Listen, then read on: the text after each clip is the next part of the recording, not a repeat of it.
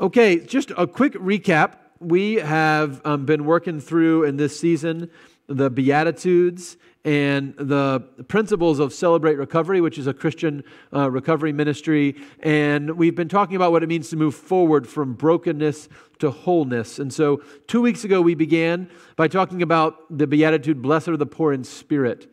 And we recognize that the beginning of our journey to wholeness is recognizing that we are not whole, right? That we are broken, that we have sin, um, that we need help. And that first principle, would you put that on the screen for me, Drew? Uh, is um, to admit that I am powerless to control my tendency to do the wrong thing and that my life is unmanageable. Okay? And then last week we talked about blessed are those who mourn, for they shall be comforted. And we discussed how God doesn't necessarily cause pain, but uses pain to draw us to godly grief so that we can mourn and return to Him. And we talked about the second principle of Celebrate Recovery to earnestly believe that God exists, that we matter to Him, that He has the power to help us recover. Uh, so today, um, we're going to talk about this beatitude um, Blessed are the meek, for they shall inherit the earth. I um, understand that Bill Farmer's old newspaper column once quoted a guy named J. Upton Dickson. Uh, and J. Upton Dickson was, I guess, a fun loving guy. And so he told a, a comedic story about a, a ministry he wanted to start one day in his church. his goal was uh, to do a ministry for submissive people. And uh, he was um, going to have a slogan the, the meek shall inherit the earth if that's okay with everybody. And it was going to have a, a, symbol, which was the yellow traffic light. And um, they were going to actually, he was going to write a book called Cower Power.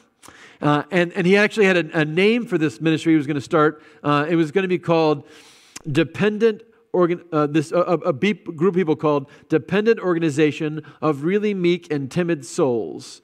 Uh, and that acronym, if you can't remember it, is just doormats. Okay? Um, and every time I read this, um, par- this uh, uh, beatitude about blessed are the meek, I think, gosh, that, that just sounds like doormats, right? It sounds like, I, I don't know that I like the idea of being meek. I don't even like the sound of the word meek. Just feels, ugh. Uh, and, and as we, as we look for people in our lives, you know, if you're looking for a great surgeon or a great fighter pilot, if you're looking to hire a salesperson in your business or you need a new CEO or, or maybe you're looking for a pastor or whatever, uh, you don't usually put meekness at the top of the job description, right? Meek sounds like weak, right? They rhyme and they just go together. So I want to ask why in the world is Jesus so pro meekness? Okay, so let's, let's cut Jesus a little bit of slack here. Uh, first of all, it's not just him. Uh, this is a, an interesting value that shows up throughout the Old Testament as well. In fact, this particular beatitude is a quote from Psalm 37:11. Psalm 37:11 says, "But the meek shall inherit the land and delight themselves in abundant prosperity." And it's not just that one psalm. Meekness is a weird value throughout the Old Testament. There's a verse in Numbers chapter 12, verse 3, that says Moses was very humble, the most humble man in all the earth, which I always think is amusing because it was written by Moses, right? Um, but, but, but actually, we, we tend to translate that word um, meekness. Moses was very meek, the most meek person in all the earth. Now, if you know the story of Moses or you know the story of Jesus, neither one of them are weak right? Neither one of them are passive. They're pretty um, hard charging people, um, but they're meek. So uh, I, I think we misunderstand this word. I think we understand meekness to mean weakness. I think it's better understood as strength contained or strength harnessed. Uh, and, and, so you can think of sort of the image of a, of a wild stallion, right? That's uh, an incredibly powerful animal, but, but just kind of running amok. And if you were to capture and tame that animal, it is no less powerful, right? But now its power is put to a purpose. And, and that's the idea of meekness in Scripture. It's not weakness, it's, it's power submitted or surrendered, particularly surrendered to God. By the way, you cannot be meek if you have no power. right? You cannot be meek if you have no power because you can't surrender your power to God if you have nothing to surrender. Uh, so I want to talk a little bit today about why meekness, um, this, this power surrendered or submitted to God, is so essential for us in our faith. And I think it begins with the opposite of meekness. The opposite of meekness is pride. And we got to talk about pride a little bit today because pride is an incredibly important concept in Scripture and in our lives. Last week, I showed a little video of um, the Jesus Storybook Bible and the telling of the Garden of Eden, right, where Adam and Eve eat the first fruit, the serpent tempts them, and, and everything goes to hell in a handbasket. And I want to come back to that story today, but rather than reading it um, from the Jesus Storybook Bible, I want to read it right out of the out of the actual Bible because the language here is really interesting. Um, so we, we know the, the contours of the story, right? Adam and Eve are in the garden, and God puts a tree in there, and He says, "Don't eat from this tree, um, or you'll die." Everything else is fine. The serpent comes along. The serpent finds Eve, uh, and the serpent says, um, "You know, if you eat from this tree." You will not die, for God knows that when you eat of it, your eyes will be opened, and you will be like God, knowing good and evil. Scripture says So when the woman saw the tree was good for food, that it was a delight to the eyes, and that the tree was to be desired to make one wise, she took of its fruit and ate, and she gave some to her husband who was with her, and he ate. God knows that when you eat of it, your eyes will be opened and you will be like God, knowing good and evil. See, I, I think the, the first sin in Scripture is a sin of pride, right? They're not eating the fruit because they're hungry. There's plenty of things to eat. They're eating the fruit because they want to be like God. They want to have more power and more control and more wisdom, more than God had designed for them. They want to be the center of things. Right? They want to be God. The Bible never talks about how um, Satan falls, right? We understand Satan to be a fallen angel. Bible never tells us how that happens. But over the years, theologians have talked about this a lot. And the general assumption is that Satan's sin is pride as well. And, and this just makes sense, right? There's, um, there's no physical flesh, so he's not going to be tempted to, um, you know, do something immoral with his body. He doesn't have a body, uh, and there's no uh, economy in heaven, so it doesn't need to be greedy, right? There's not very many ways you can mess up when you're living in heaven. But here's the one thing you can do you can say, I want to be God instead of God. I want to be the center of things instead of, instead of God. Uh, and so we think about um, the first sin in the garden, and, and maybe even the first sin before that in heaven with Satan, as, as pride. And, and I hope you've noticed this in, in the context of Scripture Pride is the sin that Jesus most rails against. Uh, yeah, he talks about lots of different kinds of sins, and he has no problem calling people out for their sins, um, but it's pride that makes him really upset. Right? He, he, has more patience for the woman caught in adultery. He has more patience for the tax collectors. He has more patience for uh, the drunkards. He doesn't have a lot of patience for the spiritually proud. This is really, really important. I believe that almost all of our sin at some point touches on this sin that pride is the sin that enables all the others. Now, now maybe you're going to say, well, wait a minute, Jim. Uh, I, am not that proud a person, right? In fact, I struggle with self esteem. I don't have, I, uh, no, I, I think you do. You just don't know it. Uh, so, um, pride is when I am convinced that I can solve my problems on my own. Pride is when I need help and I won't ask for it. Pride is when I believe I know best, despite all evidence to the contrary. Um, pride is when I believe I am the solution to my problems and maybe everybody else's problems. Um, pride is when I practice religion, right? When I say, I will earn God's love by being good enough to deserve it. Pride is when I am convinced that my problems are too big to be solved. Sure, I, I, I, understand that God helped other people or, or Celebrate Recovery or AA helped other people, but my addiction is so much worse than theirs, you can't even imagine. Yeah, I know it helped other people, but my depression is so much worse than other people's, you can't even uh, begin to think about how bad it is. Yeah, I, I, know your job is busy, but my job is so much busier than yours. There's no way I can get my head out of, out of all this work. Yeah, I, I know your marriage is tough, but my marriage is really. Do you hear it? Right? It's just pride. Pride is this, this thorn that works its way into our flesh that affects so much of how we see the world. Uh, and by the way, pride is not always arrogance. Pride is not always arrogance. Um, I, I can be really broken. I can be in depression. I can be struggling with my self esteem and still be proud because I'm unwilling to ask for help. Right? I might not be arrogant, but I'm still proud. Um, pride shows up in other ways too. Um, I think fear of losing control is just another form of pride. Right? Um, I, I, had a conversation with somebody recently who um, was struggling with um, internet addiction issues. And um, I, I, said, you know, the, the solution to that is really simple. Um, you know, we're, we're going to put some stuff on your computer that makes it so you can't get to anything you don't want to get to. And they said, yeah, but I don't want to lose the ability to download an app. I don't want to lose the ability to, to watch a TV show I want to watch. I don't want to lose the ability. And, and the conversation we had was, what's more important, right? Um, is losing that control more important to you, or is freedom from that sin more important to you? And that control, I think, is a kind of pride. Worldly guilt is a kind of pride. It's all my fault. It's all my fault. Fear of shame is another kind of pride. Yeah, I've, I've I'd like to give up that habit, but I don't want to go out um, to dinner with my friends and everybody orders a glass of wine and I say, hey, I don't drink anymore. And that'd be embarrassing. And, and, I believe in all those different ways, um, pride is this sin that opens us up to all the other sins. Jesus says, What does it profit a man uh, to gain the world and lose his soul?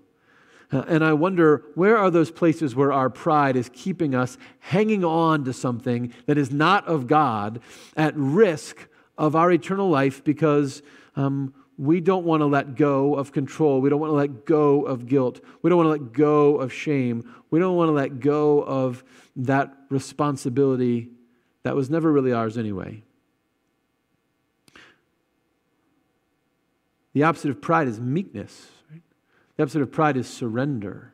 The opposite of pride is, is submission to God and saying, hey, you need to be in charge and not me. You need to rule my life and not me. The, the third principle of Celebrate Recovery um, is to consciously choose to commit all my life and will to Christ's care and control. To consciously choose to commit all my life and will to Christ's care and control. By the way, it sounds a lot like uh, the third step of AA, which is we made a decision to turn our lives and our wills over to the care of God. Meekness isn't powerlessness, meekness is, is power submitted to God. Uh, you guys know that I love the movie Bruce Almighty, uh, and this is a clip I've shown you before because it's just so good. Um, but, but if you're not familiar with the film, Bruce Almighty is a, a comedy where Jim Carrey um, talks to God, and for like, I don't know, a day or a few days, God gives Jim Carrey all his power. Um, it's not a good experience for Jim Carrey and uh, Bruce, his name is Bruce, and um, by the end of it, his, his life, which was already kind of a mess, is even more of a mess. And uh, he realizes that um, where he thought having all the power, being God in his life would be great, it's really made his life so much um, more of a disaster. Uh, and, and I want you to notice um, how he turns his life back over to God. He's going to do it in two ways in this clip. Will you play that?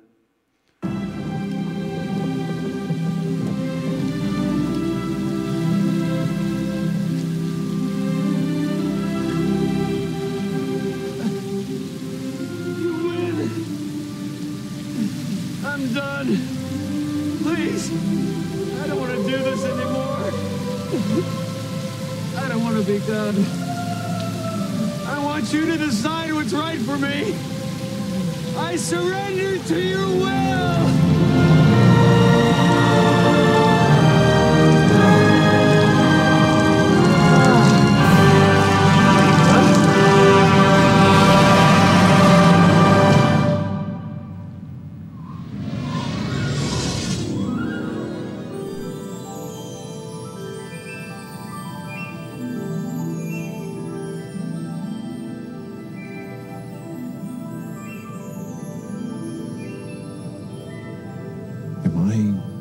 Can't kneel down in the middle of a highway and live to talk about it, son. But why? Why now? Bruce, you have the divine spark. You have the gift for bringing joy and laughter to the world. I know, I created you. Quit bragging. See, that's that's what I'm talking about. That's the spark.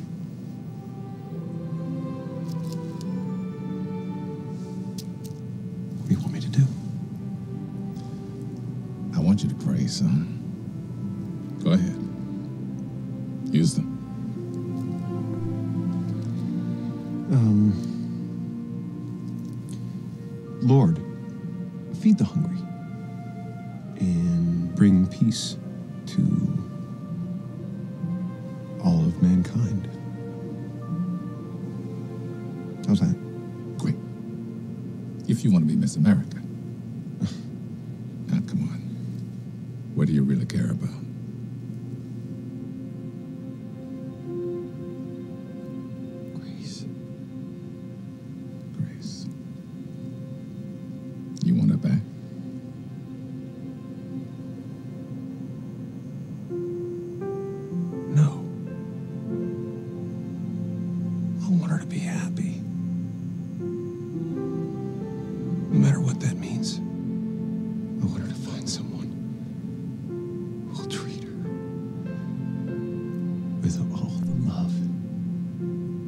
She deserved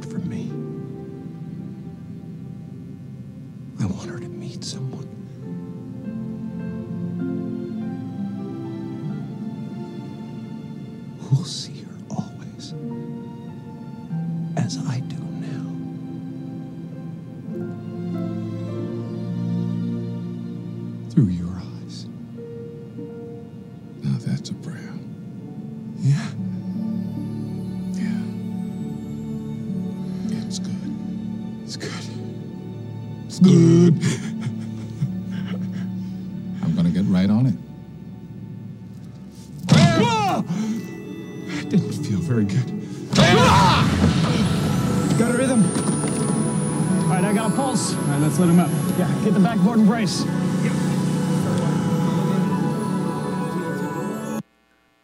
Okay, um, great scene. Uh, two, two pieces of that I want to point out. Uh, the first one, I mean, um, you couldn't ask for a better example of what it means to think you are God and give up that myth.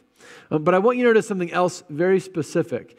It's not just that he turns over his life to God, right? He also turns over that which is most important in his life. And, and that's Grace, right? His fiance, who he loves, who at this moment he finally realizes um, he has been holding on to her like she belonged to him, right? And he gives her to God and he says, God, I want what's best for her, not what's best for me. Uh, and, and I think that is exactly what um, we are called to do when we consciously choose to commit all our life and will to Christ's care and control. Um, we, we give our lives in general, and then we go through and we say, God, where are those particular places, right, where I have been trying to hold on to the reins and I need to pass them off to you? Uh, where my pride has tried to be the center, and God, I want you to be the center instead. Okay, two challenges really quick that we have when we try to do this, right? When we try to give our lives over to God and say, I don't want to be God anymore. Uh, you do it. The, the, the first challenge is um, we get caught up in the what comes next. Right? So there's the decision to give our lives to Christ, and then there's the problem solving of, oh, well, if I do that, then I got to do this, and then that, and the other, and all these steps.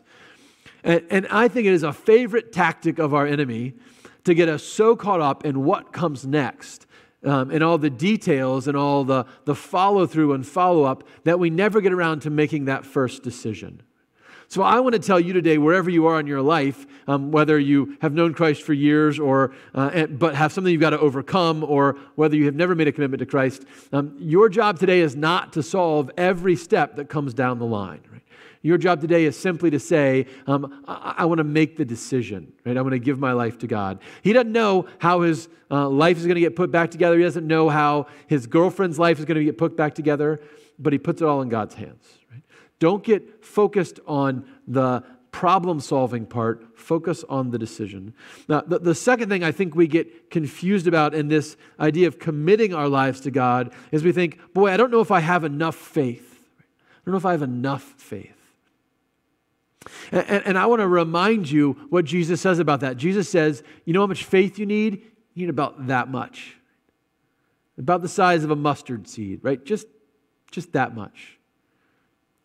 That's all it takes, right?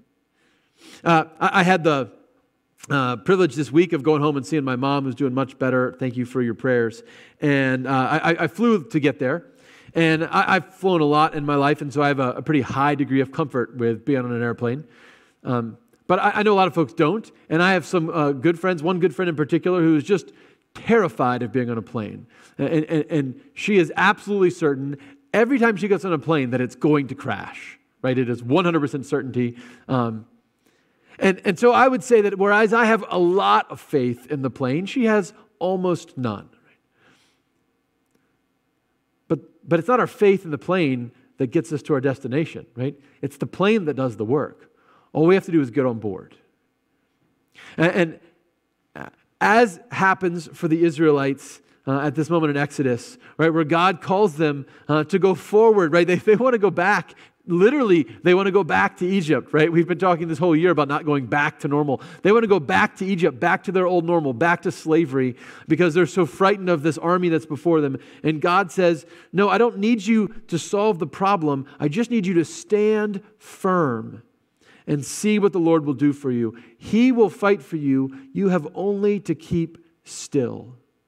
That's all the faith he needs, right? Just enough to commit and say, um, I'm going to stay with you in this, God. By the way, um, when you make that commitment to God, God makes a commitment to you. Uh, and whereas your commitment might only be this big, um, there is no limit uh, to the lengths that God will go to fulfill his promise to you. Uh, Jesus says, My sheep hear my voice. I know them and they follow me. I give them eternal life and they will never perish. No one will snatch them out of my hand. What my Father has given me is greater than all else, and no one can snatch it out of the Father's hand. The Father and I are one. The entire story of Scripture is the story of people who made a commitment to God and then tried to run away from Him. And it never works, right? Because God won't let them go. You read the story of Israel, I mean, they just, they just mess up all the time. It's obnoxious. You read the disciples in the New Testament, all the time they're messing up, right? But, but our hope isn't in our little bit of faith, right? We're not keeping the plane in the air. It's, it's God's commitment to us, right? All we have to do is say, uh, Jesus, I want you to reign in my life. And as you struggle and as you wander from Him and as you um, try to overcome all the difficulties in your life, you may try to walk away from Him, but at that point, He will not let you go. Uh, John Baker, who is the founder of Celebrate Recovery, has a metaphor for this, this um, season of our life. He says uh, that in World War II, as the Americans, uh, as we were going through our island hopping strategy, there were basically two uh, aspects of every victory we had in the Pacific. And, the first was uh, we'd come to an island, we do like what we called the softening up stage, right? Where we do aerial and, and naval bombardment on Japanese fortifications to, to weaken them up, to, to make some space for our troops.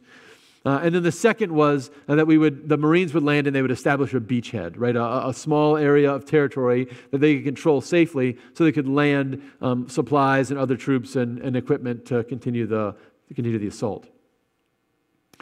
Baker says God works in a similar way in our life.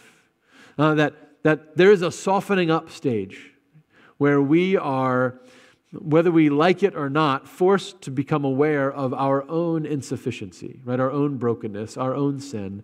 Um, and sometimes that happens in really beautiful, wonderful ways. And sometimes that is a really painful experience where God uses that megaphone to wake us up uh, to the lies we have told ourselves and have been told to us.